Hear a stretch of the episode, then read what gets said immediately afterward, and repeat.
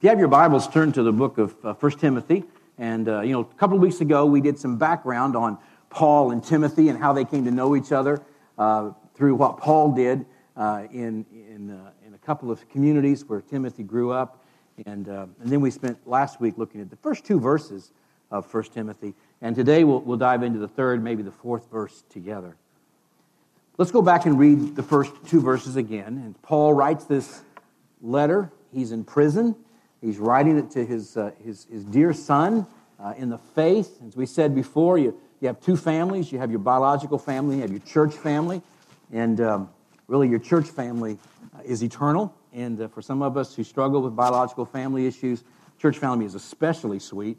And for those who are fortunate enough not to struggle with biological family issues, you get double blessed. You have both, both families, but they're both important. Paul, an apostle of Christ Jesus, by the command of God our Savior and Christ Jesus our hope. To my son Timothy, grace, mercy, and peace from God the Father and Jesus Christ our Lord. That's that introduction we looked at last week that said Paul's relationship to Timothy is one of com- tremendous love and affection and commitment, but also one of authority. God has given him authority as an apostle. And we said before, as we head into parent into Mother's Day, the role of an authority that God has given you does not negate the love and compassion and tenderness you have with your children. It's not one or the other. And so that's important as we look at this. And then Paul also makes it clear that he's an apostle called by God, commanded by God, not by his choice.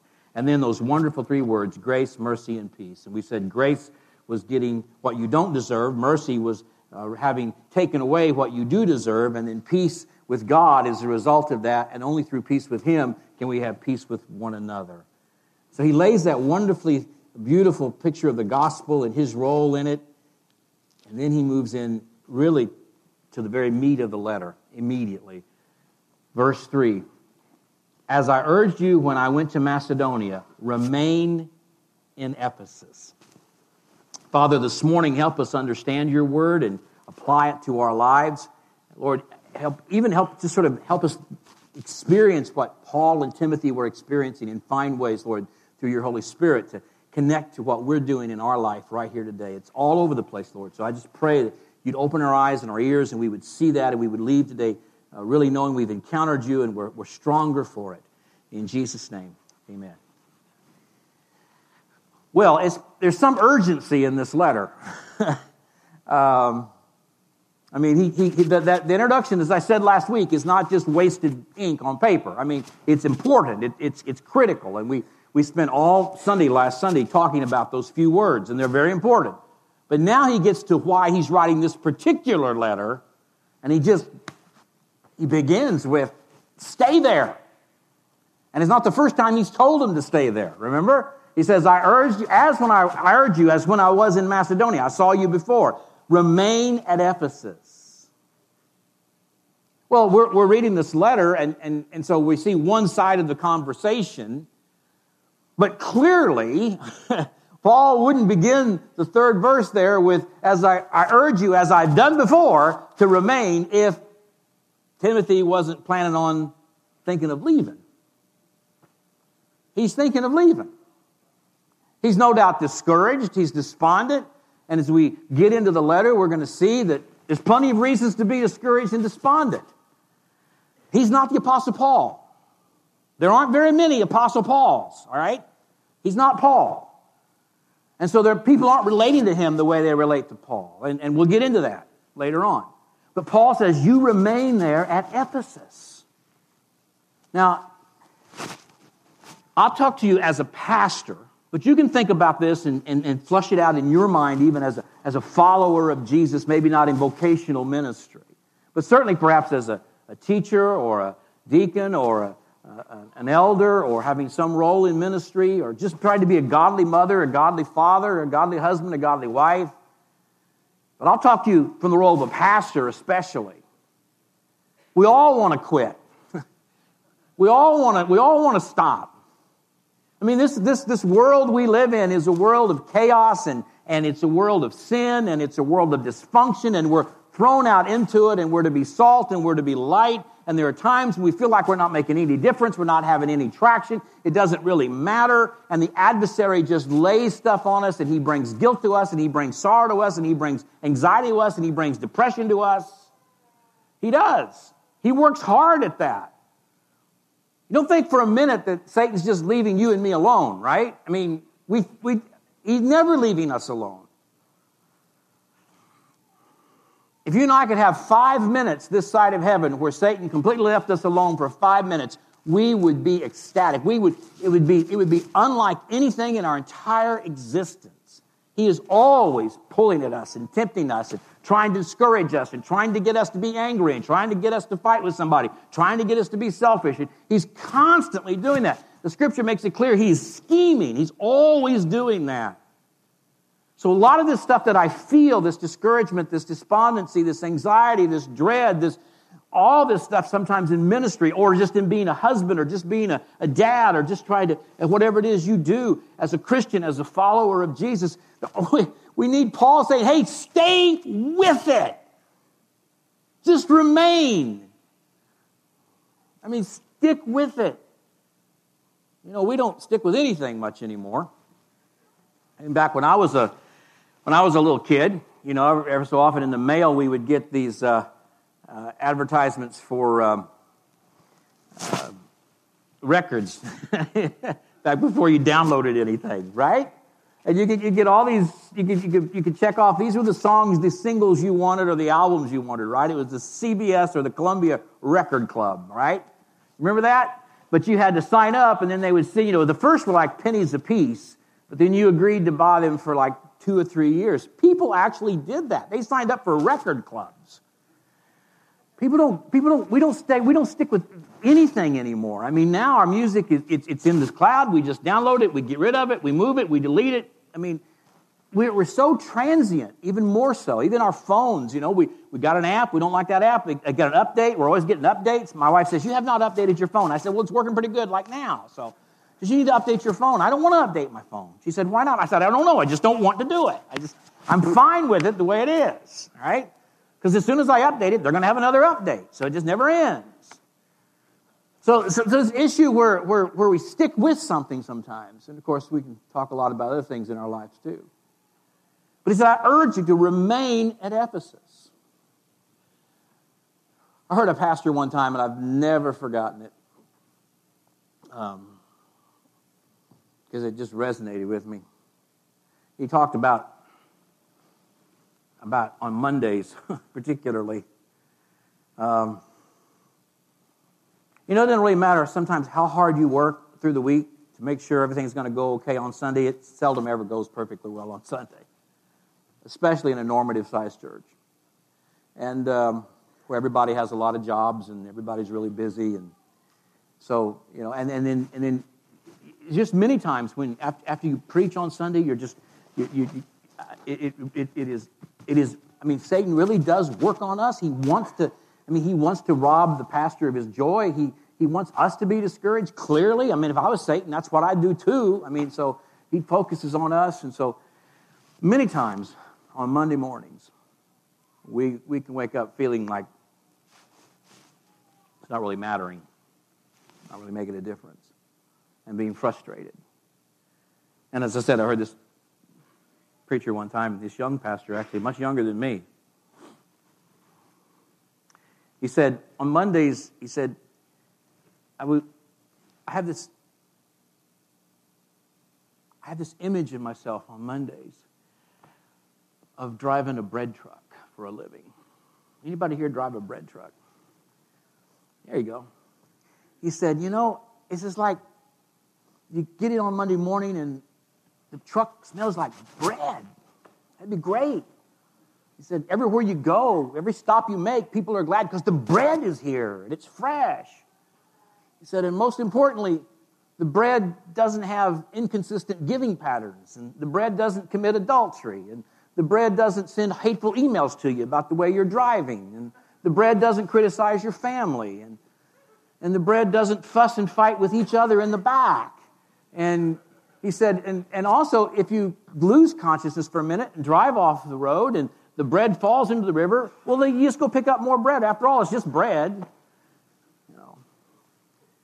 And by the way, when I'm driving, I can listen to sports radio. I don't have to talk to anybody. I don't have to encounter with anybody. And, but he said, the Lord always comes back and says, by my command, you're to be a pastor and you're to remain here. I'm sure there's more to driving a bread truck than I just said. But, but his point is obvious. You know, people disappoint us, people discourage us. And so we have to keep focused on the task at hand, not on the people who discourage us. I'm going this today to Louisville, the Southern Seminary, and I'll be there for a while. And one of the things we say when we train young pastors to go and especially work in difficult churches is we say, you, you got to do these things. You got to preach, you got to pray, you got to love, and fourthly, you got to stay. You preach, you pray, you love, and you stay. And I'll be honest with you, preach, praying, and loving sometimes is the easy part. Staying is the hard part. And that's what, that's what Timothy is encountering here. Sticking with it, staying with it. I want to leave. I want to go. I want to, I want to bail out. I, they're not responding to me. So he said, I urged you when I went to Macedonia, remain in Ephesus. Why? Now, this is really important. Why? So that you may instruct certain people not to teach false doctrine. That's probably as far as we're going to get today because the other gets really meaty. The first, I mean, the reason he gives is, is, is doctrine. I mean, he doesn't say, hey, you need to stay there and you need, and you need to just, you need to show that you're a leader and you need to man up and you need to not let these people roll over you and you need to, you need to get a plan, you need to get a vision, you need to talk about how this church is going to grow. He doesn't do any of that. He says the reason to remain, are you ready? The reason to battle, the reason to fight is doctrine? Really? I mean, isn't that something we all kind of want to avoid? I mean, who wants to come and talk about doctrine? I mean, that sounds really dry. It sounds really sort of narrow minded. I mean, if you're trying to, if you're trying to win people over, if you're trying to, to, to get people to like you as a leader, I mean, why do you want to focus on doctrine? well, because the Apostle Paul, five times, was beaten with 39 lashes on his back. You couldn't even make out what his back looked like anymore. It was so, so disfigured. He, and when, when Timothy, when Timothy's mother and grandmother came to know Jesus, Paul was stoned and left for dead and drug outside of town naked. Paul now is in prison, realizing he's probably going to be martyred at any moment. So Paul, Paul, remember, Paul said, if Christ be not raised from the dead, I am the most foolish person ever on the face of the earth. In other words, I've done so much and suffered so much and given so much that it really does matter what we believe. And remember, if you go all the way back to two or three weeks ago, when we talked about when Paul was there in, in, in the book of Acts, and he told those people who wanted to make him a God, he said, What? What, you, what you're believing, your, your, your faith is, remember the word? Worthless. What we believe really matters. Now, if, if I was preaching this sermon when Dr. Uh, Reverend Farmer was here 150 years ago, everybody believed almost the same thing. But that's not the case anymore. And we're in a world where, where every day it's going to be harder and harder to stick with what Scripture really says, what sound doctrine really is. But let me tell you something our world is a lot like the world of Ephesus. Ephesus was not a Christian community. It was not a place where the school systems and the government and everything else supported the Christian's worldview. It wasn't. Everything was opposed to it.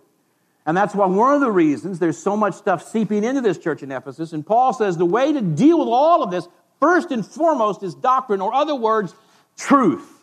Teach the truth. What really is true. And you can't, you can't back away from that. You can't step away from that. You can't, you can't shade that.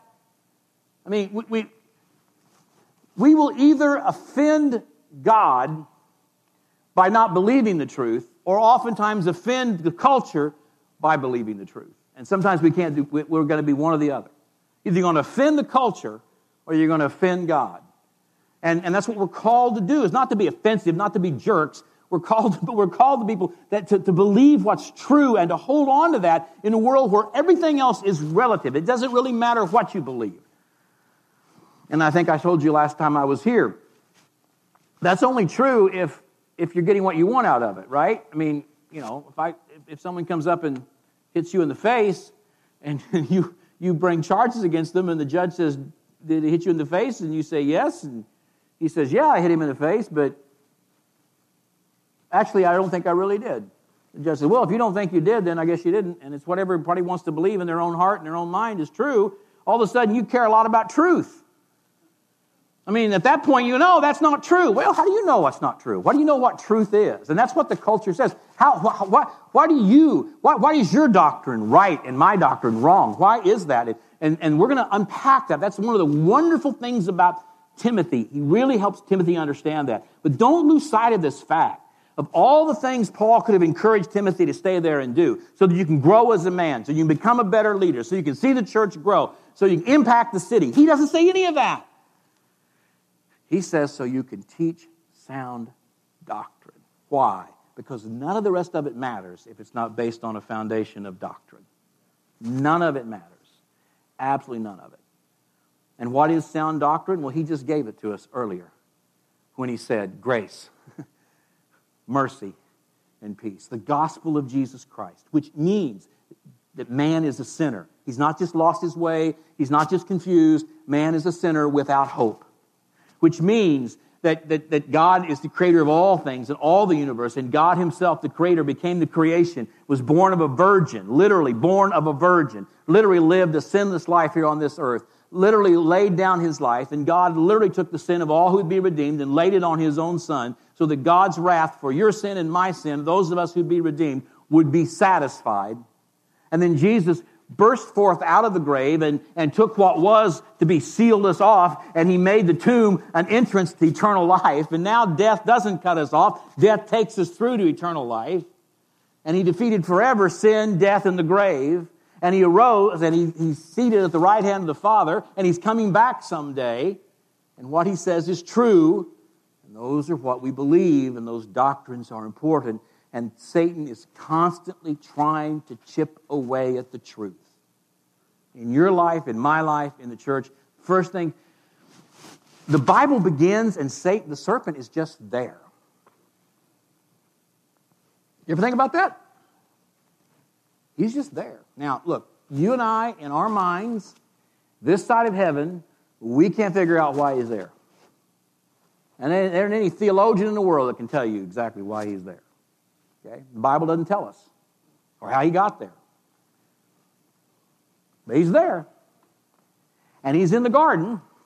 And he comes to Adam and Eve.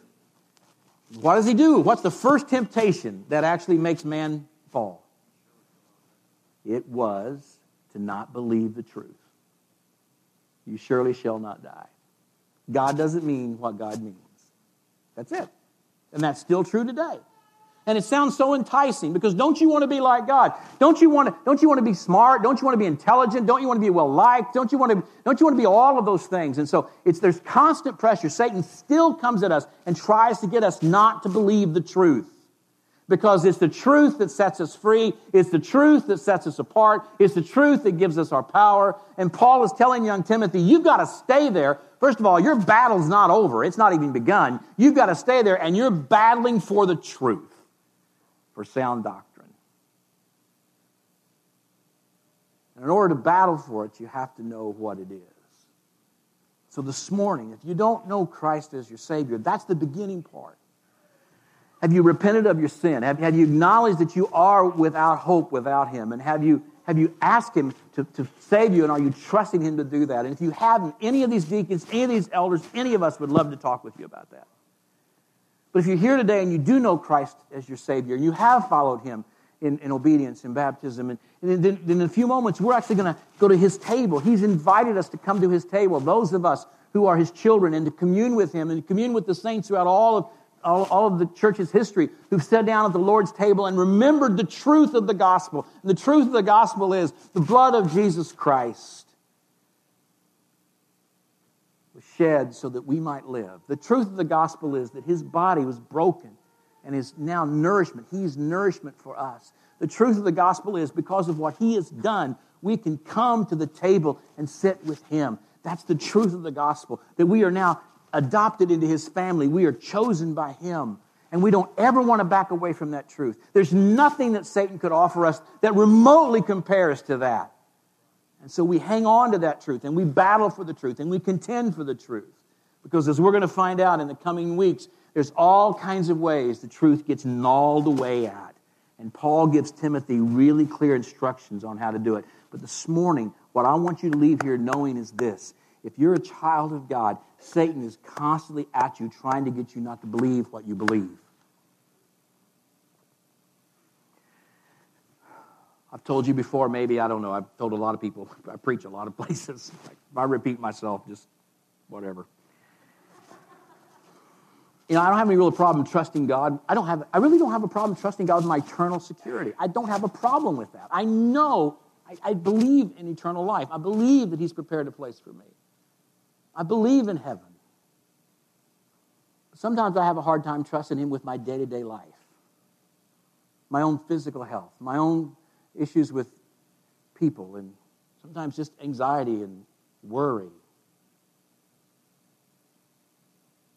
I know what the truth is. The truth is, He knows the hairs on my head. The truth is, He cares about everything in my life. I heard a pastor the other day say a lady came up to the famous preacher G. Campbell Morgan and said, G. Campbell Morgan, and said, Pastor, does God really care about the little things in my life? And he said, Well, what makes you think He cares about the big things in your life? You know, well, we've God's got this scale. Of course, He cares about everything. How, how, do you even how do you even comprehend that? That He He, he cares. He, you know, when, when Jesus prayed the Lord's prayer, right, the model prayer, the template, He said what? He said, "Give us this day our say it with me daily bread." God cares about what happens in your life every day, daily. So why does Satan come at me and gnaw at me and rob my joy and rob my security and rob all these things? Because I'm not contending for the truth. Satan is trying, just like he did Eve and Adam, he's trying to get me to doubt the truth. Just like he did in Ephesus. He was gnawing away at the power of that church by gnawing away at the truth. He will, he will, he will chip away at your, at your joy in, as a father, as a wife, as, as, as a church member, as a follower of Jesus. He'll chip away at that as he, gnaw, as he chips away at that truth. And I have to battle it every day. And yet, every day, I know that nothing happens to me that God, I believe, knew before the foundation of the world was going to happen to me. Certainly, nothing happens to me that's outside of God's control. He's not up there. He's not some watchmaker that just spun this universe into being and goes, well, let's see what happens. That's, that's not the truth. Some people say that, but that's not the truth. So, you know, I worry and fret over things I shouldn't worry and fret over. I, one of the things Mark Twain said is, you know, think of all the things you worried about, and almost none of them ever came true, which is true. But I worry and I fret over things and I obsess on things at times. God, Satan really robs my joy in that regard. I said, I know, I know that He's redeemed me, and I know that my salvation is secure. I were to die, I would go to heaven, but man, what about today? What about tomorrow? What about these other things in my life? So the other night, I was going to take a brief walk, and we've got some new neighbors that live one house down and across the street. And they got a big white pit bull. And uh, he's young, but, you know, he's, he can stand up to the fence and all, you know, you can see him, and he, he barks pretty loud. And uh, so when I came out of the house that evening, uh, husband and wife were in the garage with, with their pit bull. And I thought, well, I'm not going to walk past it. That would be sort of just, I'm just going to turn and go the other way. I'll go the other side of the subdivision. So I turn to the left, and they're down to the right.